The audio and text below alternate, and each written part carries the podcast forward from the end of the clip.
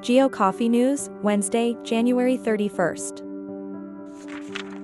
Qualinx is partnering with the European Union Agency for the Space Program to develop a low-power, consumer-grade G P S receiver for the agency's authentication service. The partnership is seen as an endorsement of Qualinx's digital radio frequency technology, which converts most of a wireless chip's analog functions into digital circuits, offering ten x power reduction and extending the operating life of battery-powered navigation devices.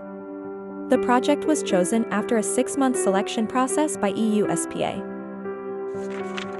The U S Department of Transportation has approved two point five billion dollars worth of bonds to fund the Brightline West high-speed rail project, which will connect Las Vegas, Nevada, and Southern California.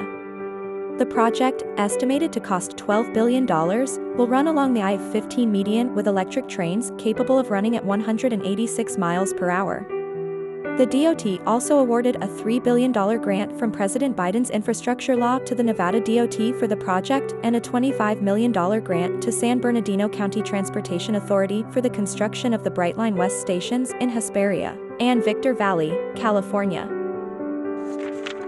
Poliark, a New York-based technology company, has launched its first subscription-based product, Kend, a conversational A I assistant designed for architects and engineers. The A I uses generated A I to transform written prompts into three D models and blueprints, allowing the architect to modify the design based on its feedback. The product is particularly beneficial for smaller and mid-sized design firms, as the architect can modify the design based upon the A I's feedback.